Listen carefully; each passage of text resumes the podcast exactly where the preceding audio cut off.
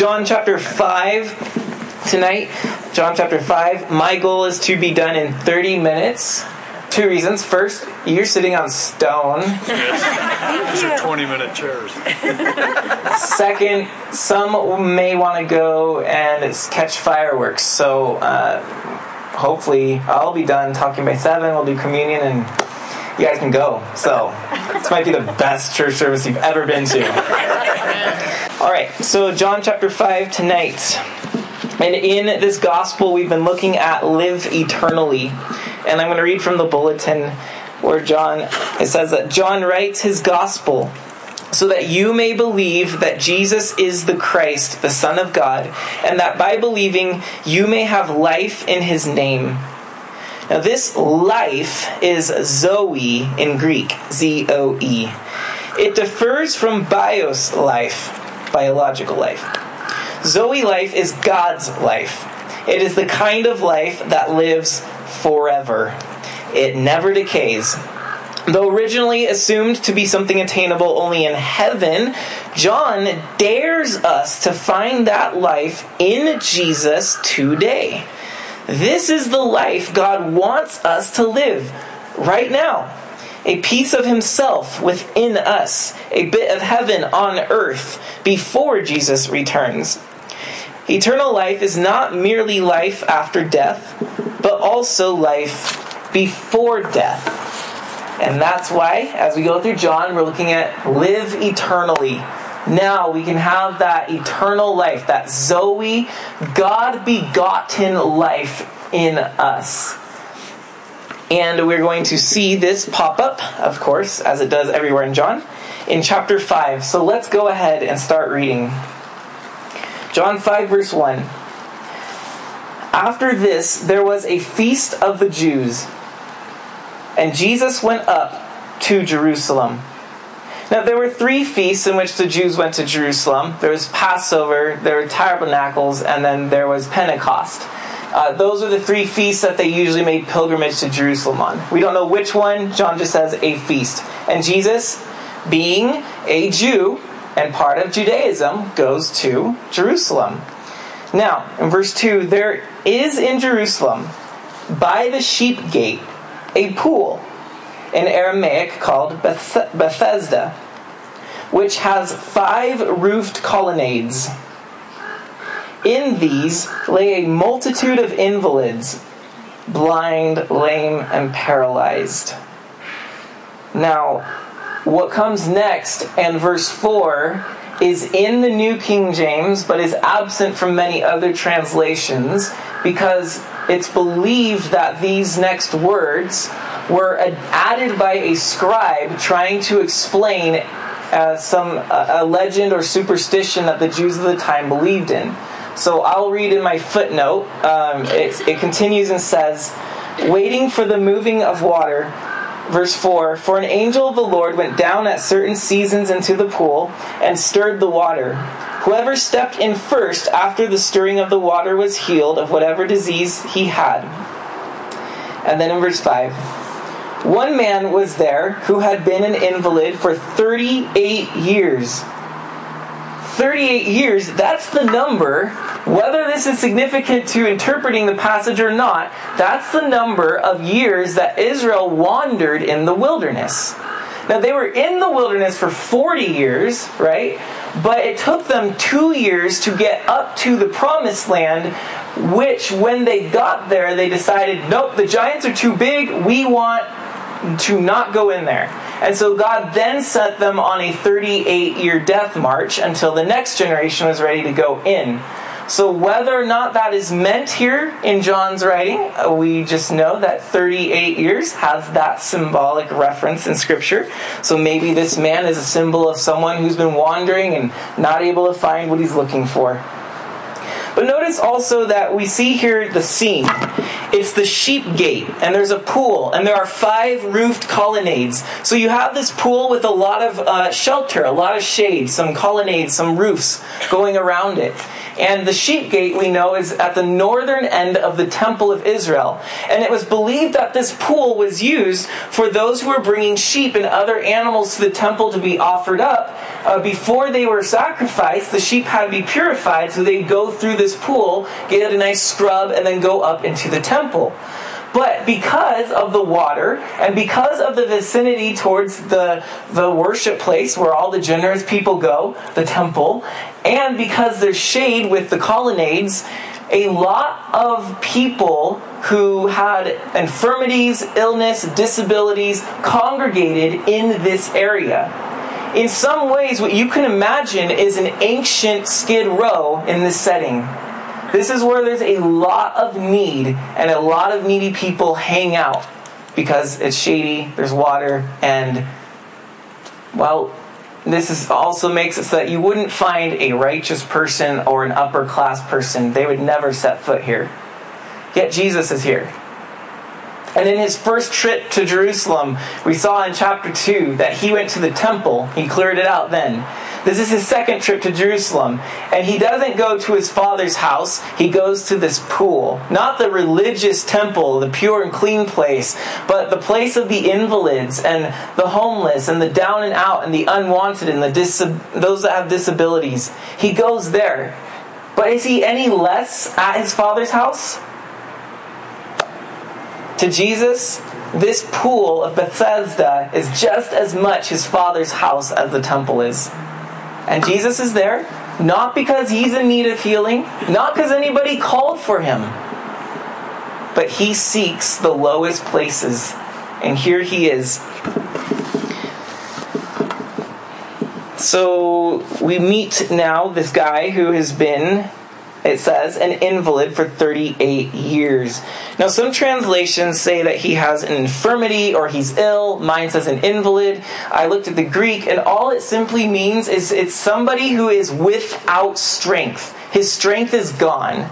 Which means I like the word invalid a lot because invalid, um, the, the word val, V A L, means strength. So, an invalid is somebody who does not have strength. He's lost his strength. You think of valor. Somebody who has valor is somebody who's very strong and courageous. Or you think of value, it has strong worth. And so here we have an invalid who is without strength. And then Jesus begins to talk to him in verse 6. When Jesus saw him lying there and knew that he had already been there a long time, he said to him, Do you want to be healed? now, what kind of a question is that, really? Do you, do you like lying around here in Skid Row? Do you want to be healed? But it's actually not a poor question. Because you will know when you talk to people who have different things going on in their lives. They may not be physically disabled, but inside there's a paralysis of their heart, of their soul. And you talk to issues in their life, and you get the sense real quick that they complain about it, but they don't actually want to do anything about it. They don't actually want to be made well. And maybe Jesus senses this in human nature and asks, Do you want to be made well? Because I will help you be made well. Or it could also be something along the lines of the way we would sit down to somebody in a situation and say, Tell me your story. What are you about? Right? Tells Jesus a story. Now, what's interesting in verse 7 is that his answer is not much of an answer, but it sounds like an excuse. It sounds defensive. It sounds like this man is very aware of the fact that he is without strength in life. He's an invalid, and he somehow needs to make himself sound better. Like, it's not my fault I'm in this situation. So he answers, verse 7 Sir, I have no one to put me in the pool when the water is stirred up, and while I am going, another steps down before me. Do you think I want to be in this situation? Obviously not, but I can't do anything about it. Well, Jesus said to him, verse 8, Get up, take up your bed, and walk. And at once the man was healed, and he took up his bed and walked. Now, that day was the Sabbath. Dun, dun, dun, dun. Always brings up a problem. You notice Jesus does a lot of healings on the Sabbath. he wants to make a point to the Pharisees and religious leaders. And we're going to see that point come into play.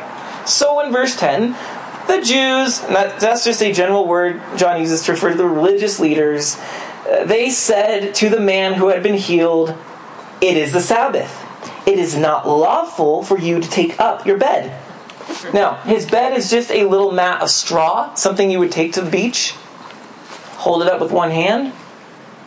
Ooh, that's exhausting. However, he's breaking one of their 39 laws regarding the Sabbath, one of which said you cannot carry a burden. So his straw bed mat is a burden. He's carrying it. They see him. Hey, hey, hey, you're breaking the Sabbath. But, he answered them, the man who healed me, that man said to me, this guy's always shifting blame, isn't he? That man said to me, Take up your bed and walk. They asked him, Who is the man who said to you, Take up your bed and walk? Now the man who had been healed did not know who it was, for Jesus had withdrawn, and there was a crowd in the place. Don't you just love how Jesus, so far in John's Gospel, is just very like underneath the radar, just does miracles without any flash, without any show, just hey, get up and walk. And then he's like, the guy gets up and looks, where did he go? Jesus like pops out of the crowd and goes back in the crowd. Just little surprise healings. In verse 14, afterwards Jesus found him in the temple and said to him, Ah, see, you are well Sin no more, that nothing worse may happen to you. Now, you could get crazy here and say, ah, so sin makes us have physical disabilities. But that's not true, as the book of Job goes on and on for some 40 chapters, letting us know that God does not give us retribution for every little deed we do. However, it is possible that the mistakes we make in life can lead to physical ailments. And it is very possible, based on what Jesus says here, that this man was in the condition he was for 38 years, like Israel, because of a decision that he made. Maybe, and this is very uh, common sense in real life, if we want to become drug addicts, well, there is going to be consequences that come with that. So don't take this to say, oh my gosh, every time I sin, something's going to happen to me. That's not what Jesus is saying. But he is giving this man liberty. He's saying, hey, you have permission to sin no more. You don't have to continue in whatever it was that you were doing. You are free because you are worth more than what you have been feeling. So, verse 15 the man went away and told the Jews that it was Jesus who healed him? Now, this guy is either really dumb or he is really on the side of the religious leaders and saying, Yeah, who is this guy telling me to carry my bed on the Sabbath? Don't get me in trouble, please. I will inform you who it was that broke the Sabbath rule. It was Jesus. This guy's a little hard to like, isn't he? He might be riding on Jesus, but we're not certain. All we know is that if you contrast his healing with the blind man in chapter 9, which we'll see in a few weeks, that blind man stands up to the religious leaders and he is willing to be thrown out of the synagogue to say, Jesus healed me, and it was right for him to do so. But this man almost seems like he's trying to save his skin, and he's like, okay, I will tell you who healed me, just don't get me in trouble for breaking the Sabbath. And so he informs. So, verse 16, and this was why the Jews are persecuting Jesus, because he was doing these things on the Sabbath. But Jesus answered them. This is exact this is what he wanted it to come to, a conversation. Sometimes you have to get this to happen to get these religious leaders to see their ways. And he tells them in verse 17, "My Father is working until now, and I am working." Okay, so God told Israel to work six days a week and on the seventh day to take a rest because it modeled after his creating the world. However, God keeps working because He's the one sustaining the universe. He's the one that keeps the world going and everything living while we stop working. And the point is that we learn that we're not God and that He is, that we can stop our work and the world carries on just fine. So God has been working. He's sustaining the universe. He's taking care of us. And then Jesus says, as God is working on the Sabbath and always has been, I'm working on the Sabbath. In other words, very subtly suggesting, I can work on the Sabbath because I'm God. I can do this. Well, now they're upset with him for two reasons. So, verse 18 this is why the Jews are seeking all the more to kill him. Because not only was he breaking the Sabbath, but he was even calling God his own Father, making himself equal with God. So he's breaking religious traditions and he is blaspheming. That's the way they see it. Verse 19, a long discussion. Jesus doing all the talking. So Jesus said to them, Truly, truly, I say to you, the Son can do nothing of his own accord, but only what he sees the Father doing. For whatever the Father does, the Son does likewise. For the Father loves the Son and shows him all that he himself is doing. And greater works than these will he show him, so that you may marvel. For as the Father raises the dead and gives them life, so also the Son gives life to whom he will. The Father judges no one, but has given all judgment to the Son, that all may honor the Son, just as they honor the Father. Whoever does not honor the Son does not honor the Father who sent him. Truly, truly, I say to you, whoever hears my word and believes him, God, who sent me, has eternal Zoe. He does not come into judgment but has passed from death to Zoe. Truly, truly, 25, I say to you, an hour is coming and is now here because the future is in Jesus, Jesus right there in their midst. So this hour is now here in me when the dead will hear the voice of the Son of God, and those who hear will live. For as the Father has Zoe in himself, so he has granted the Son also to have Zoe in himself. And he has given him authority to execute judgment, because he is the Son of Man. Do not marvel at this, for an hour is coming when all who are in the tombs will hear his voice and come out. Those who have done good to the resurrection of Zoe, and those who have done evil to the resurrection of judgment. Two resurrections will happen when Jesus returns the righteous, the wicked. The righteous will inherit the Zoe life of God forever and ever. They will be with him. But the wicked will get judgment. So there we see this picture of two resurrections, and Jesus will be judging. He will be part of the, that process, separating the sheep from the goats, if you will. Now, in verse 30, Jesus is going to talk about witnesses. Um, I'm not doing all this on my own. The Jewish law says you need two or more witnesses but to establish something. So Jesus is going to say, hey, what I have to say is valid. It's true because others are witnessing to it. So, verse 30 I can do nothing on my own. As I hear, I judge, and my judgment is just. Because I seek not my own will, but the will of Him who sent me. If I alone bear witness about myself, my testimony is deemed true. I'm sorry, my testimony is not deemed true. There is another who bears witness about me, and I know that the testimony that he bears about me is true. You sent to John, uh, the baptizer, and he has borne witness to the truth. Not that the testimony that I receive is from man, but I say these things so that you may be saved. He was a burning and shining lamp, and you were willing to rejoice for a while in his light. But the testimony that I have is greater than that of John.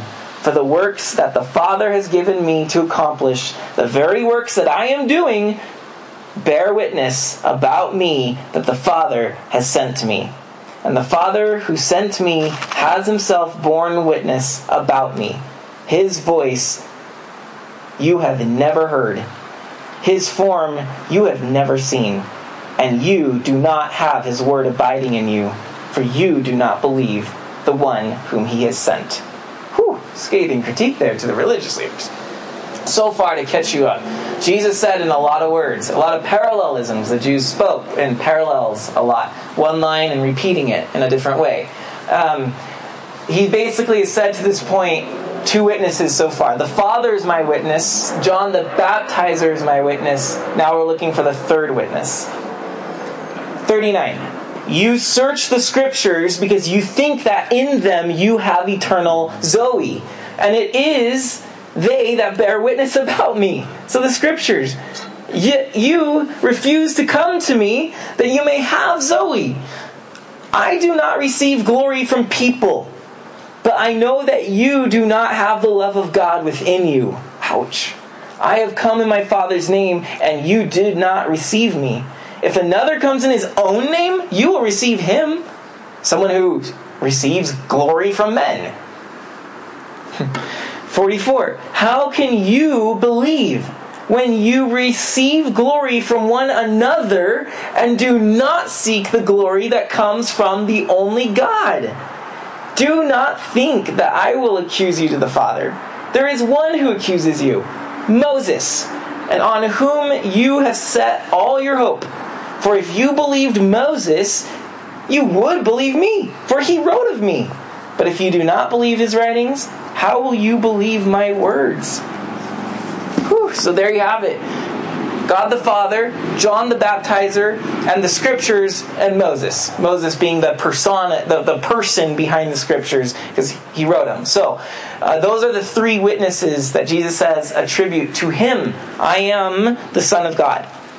But they don't believe, he says in verse 44, because they are eager to receive glory from one another and don't seek glory from God.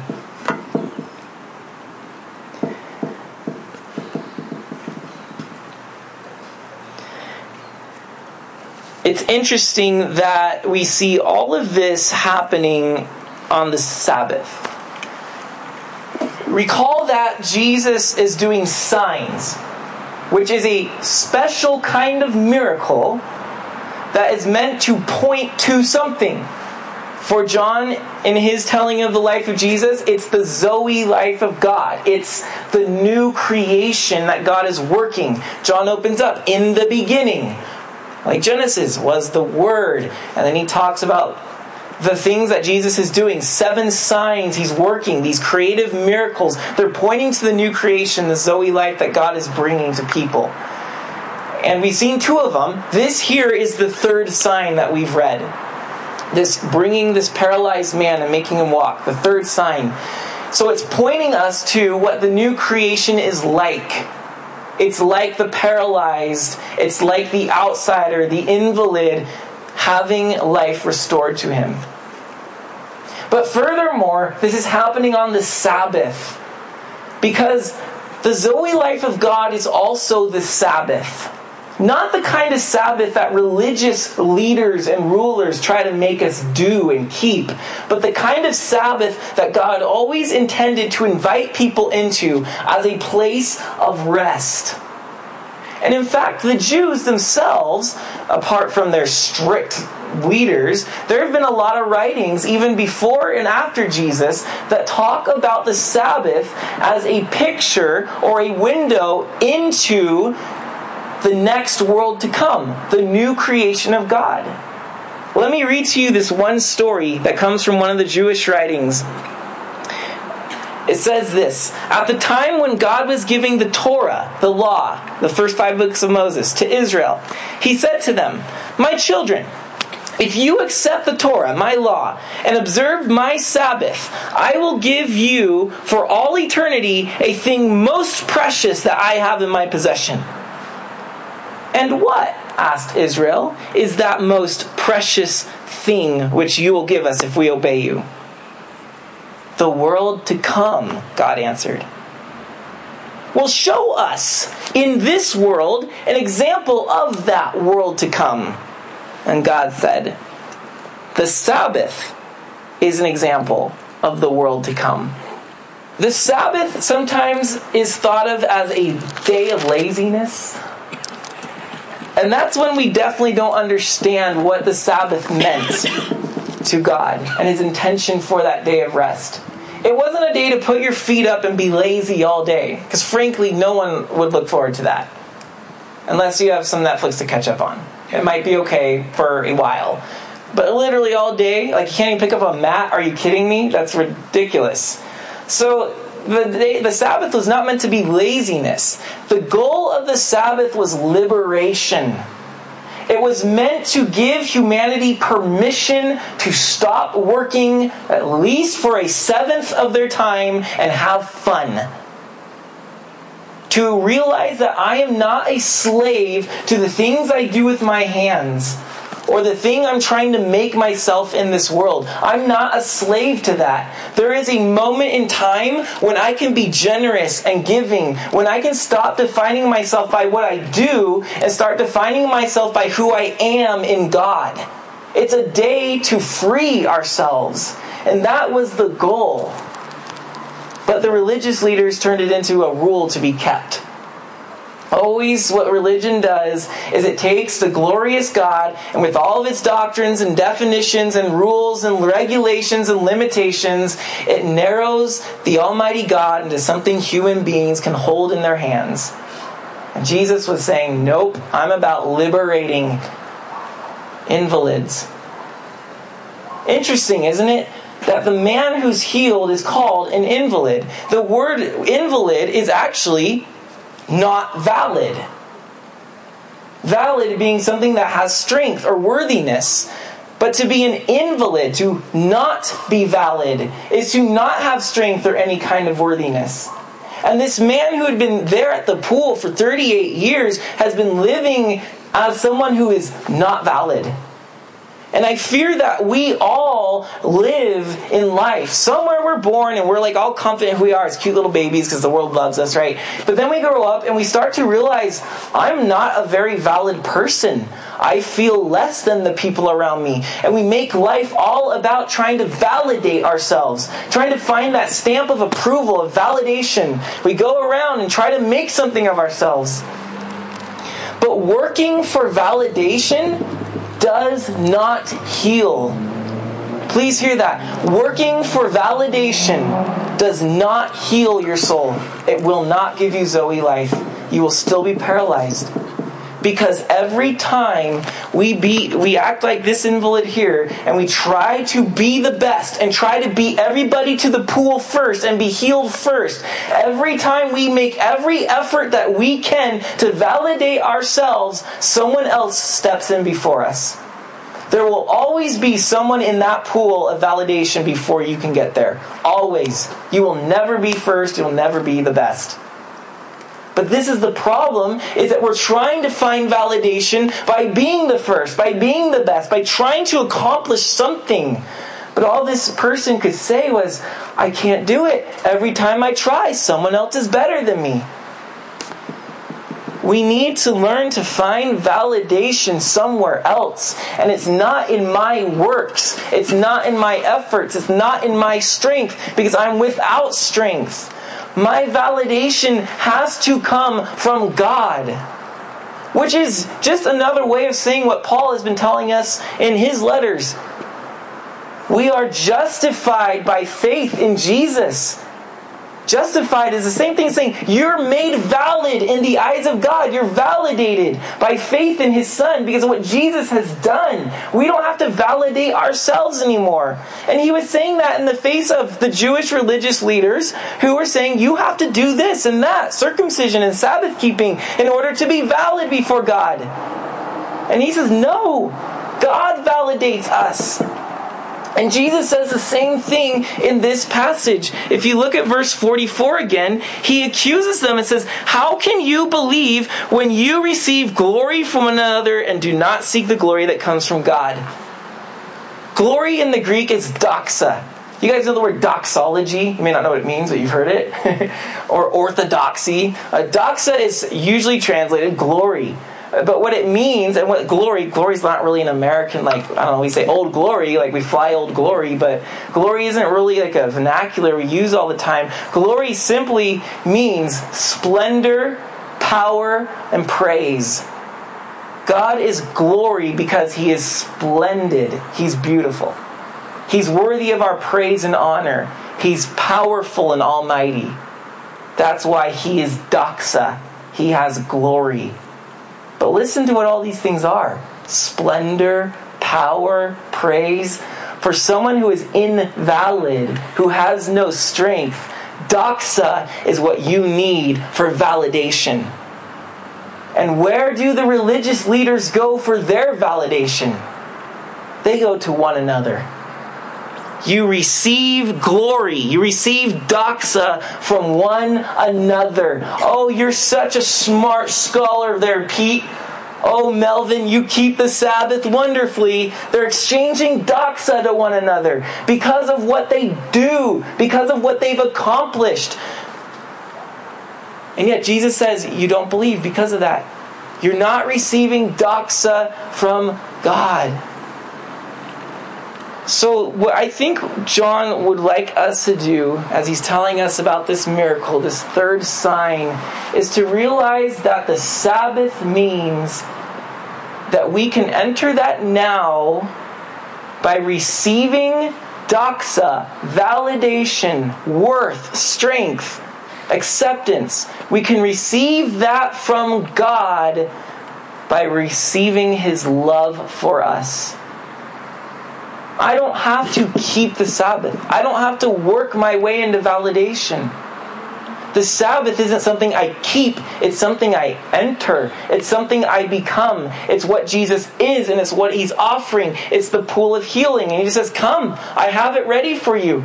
I will give that to you. I will bring that water to you. I'm not expecting you to crawl and slither your way to it on your own. No, I want to give you doxa. I want to give you validation. Don't work for it. Sabbath it, rest in it, receive it. That's what I want of you. And look, when we understand this, it works out so much better. And we're able to live in the Sabbath. But when we don't, when we seek validation from others, what we happens is we enslave ourselves to rules and to rivalry we have to receive doxa from each other because, well, if I keep the rules right, if I listen to the right music, and if I don't do that, and if I do this, I, this peer pressure thing in the Christian community, if, if I do the right things, I will receive validation. But look, that only produces rivalry. Trying to keep rules for validation, it brings rivalry about who is more valid than the other based upon the stupid rules you're keeping. That doesn't make sense. But when I receive validation and doxa from the Father, from Jesus, from God, then I'm able to live in rest and resurrection. Because I'm no longer competing with you about who is more doxologized than the other. I'm being received by the Father. And this is what love does. Love tears down the competition, it tears down the rivalry, it tears down the rules, and it says, Acceptance, I love you. I will give you the affirmation that you need. That's why Jesus said, I know in verse 42, I know that you do not have the love of God within you because they need doxa from one another. We will never be healed until we receive it from God. And that's when we can rest. That's when we will truly be in the Sabbath. And that is the kind of Zoe life that he says we'll be resurrected to. So, brothers and sisters, let it go. Let God give you the validation that you need. You were never asked to validate yourself. And please don't, as it's only going to cause rivalry and rules in our midst. We want resurrection and rest.